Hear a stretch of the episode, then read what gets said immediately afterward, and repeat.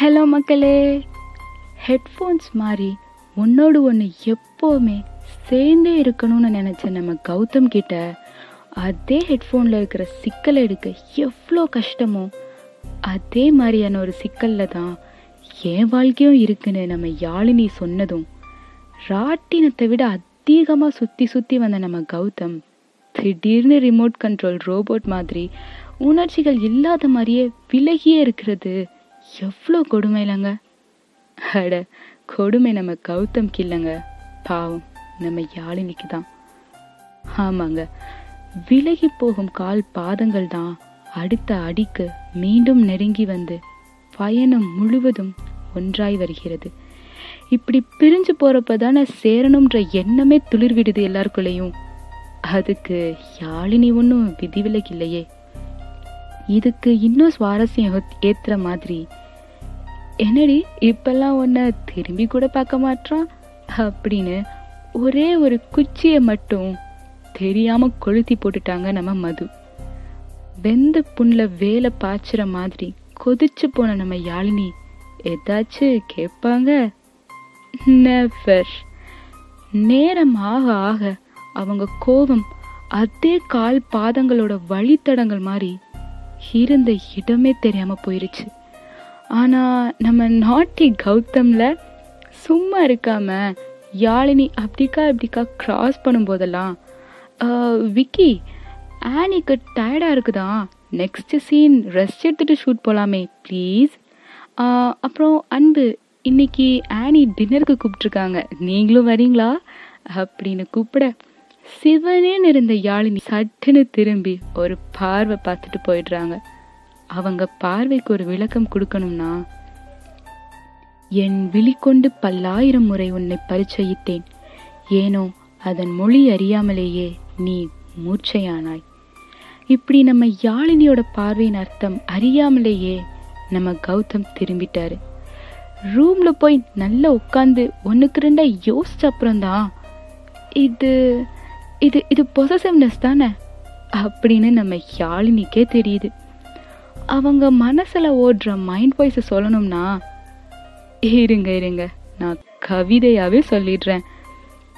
ஒரு புறம் என்னை தூக்கி வளர்த்தவனின் கரங்கள் அழைக்க மறுபுறம் என்னை துரத்தியவனின் துளிர்விடும் மெய்யன்பு வதைக்க கார்புள்ளியானேன் இருவரின் வாக்கியங்களுக்கிடையே. இப்படி சோகத்தில் மூழ்கின யாழினி அப்படியே நித்திரையிலே மூழ்கிடுறாங்க. மறுநாள் முழிச்சதும் சூரியனோட சுல் என்ற ஒளி கதிர்கள் புது சக்தி பிறந்த மாதிரி நமக்கு கொடுத்ததும் நம்ம யாழினி எங்கேயோ வேகமாக கிளம்பி போகிறாங்க வேற எங்கங்க? பிரச்சனை வந்தாதான் நம்ம கடவுள் வீட்டு காலிங் விலையை அமுக்குவோம். அந்த மாதிரி பல குழப்பத்தோட நம்ம யாழினி பக்கத்தில் இருக்கிற முருகன் கோயிலில் போய் அப்பனே முருகா சல்வாரில் ஆரம்பித்த சந்திப்பு இப்போ வர மனசு சமாதானமாகாம குழம்பியே இருக்கு. நீ பார்த்து ஏதாச்சும் கொடுப்பா அப்படின்னு கண்ணு முடி வேண்ட கண்டிப்பா முருகர் வழி விடுவார்னு நினைச்சு விழித்திருந்த நம்ம யாழினிக்கு கஷ்டப்பட்டு வழி தேடி கோவிலுக்கு வந்த கௌதமோட விழிகள் தான் விடையா தெரிஞ்சது. ஆமாங்க வேஷம்லாம் கலைஞ்சு போய் மன வேதனை தாங்காம எங்க இருக்காங்க நம்ம யாழினி தேடி வந்து உங்ககிட்ட கொஞ்சம் பேசணும்னு கௌதம் சொல்ல சரி ஒரு முடிவு கிடைக்கும்னு ரெண்டு பேரும் அங்கேயே சிமெண்ட் தரையில் உட்காருறாங்க. கௌதம் பேச ஆரம்பிக்கிறாரு. முதல் சந்திப்பு எப்படி இருந்துச்சுன்னு எனக்கு சொல்ல தெரில யாழினி. ஆனால் விபத்து மாதிரி வாழ்க்கையில் வந்த உன்னை விளையாட்டாக தான் நான் பார்த்தேன். இது வெறும் க்ரஷ் தான்னு சொன்ன என் மூளைக்கிட்ட என் இதயம் இருக்குல்ல அது சும்மா இருக்காம உன் குடும்ப சுமையை கேட்ட அப்புறம் ஒரு துணைவனா உன் வார்த்தை என்னை தாங்க சொல்லிருச்சு. இப்படி வார்த்தைகள் ஒரு மொழியில பேசினாலும் கௌதமோட விழி இரண்டும் ஆயிரம் மொழியில பேசுச்சுங்க. அத இருங்க நான் வழக்கம் போல கவிதை சாரலாவே சொல்றேன். கர்வத்தோடு இருந்த என்னை உன் கண் விழியால் மண்டியிட செய்தாய். இன்று துணைவனாய் உன் துணிப்பையை தூக்க ஆயத்தமாகிறேன். சிறு புன்னகையால் என்னை ஏற்பாயா?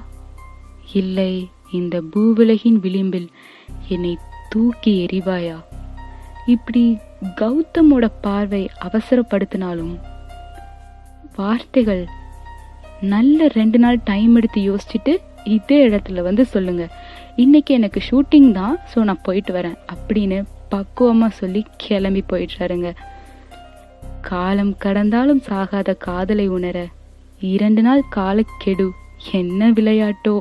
அப்படின்னு கோயில் மணியோசை எக்காலமா எதிரொலிக்க? இங்க நம்ம யாழினி என்ன பதில் சொல்லியிருப்பாங்கன்னு நம்ம எல்லாரும் யோசிச்சுட்டு இருக்கோம் விடைகள் அனைத்தும் முடிவில் சொல்லப்படுவதில்லைங்க.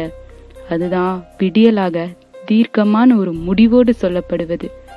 அதனால அடுத்த எபிசோட்ல இதுக்கான விடையோட நாங்க உங்களை பார்க்க வரோம். பாய் பாய் மக்களே!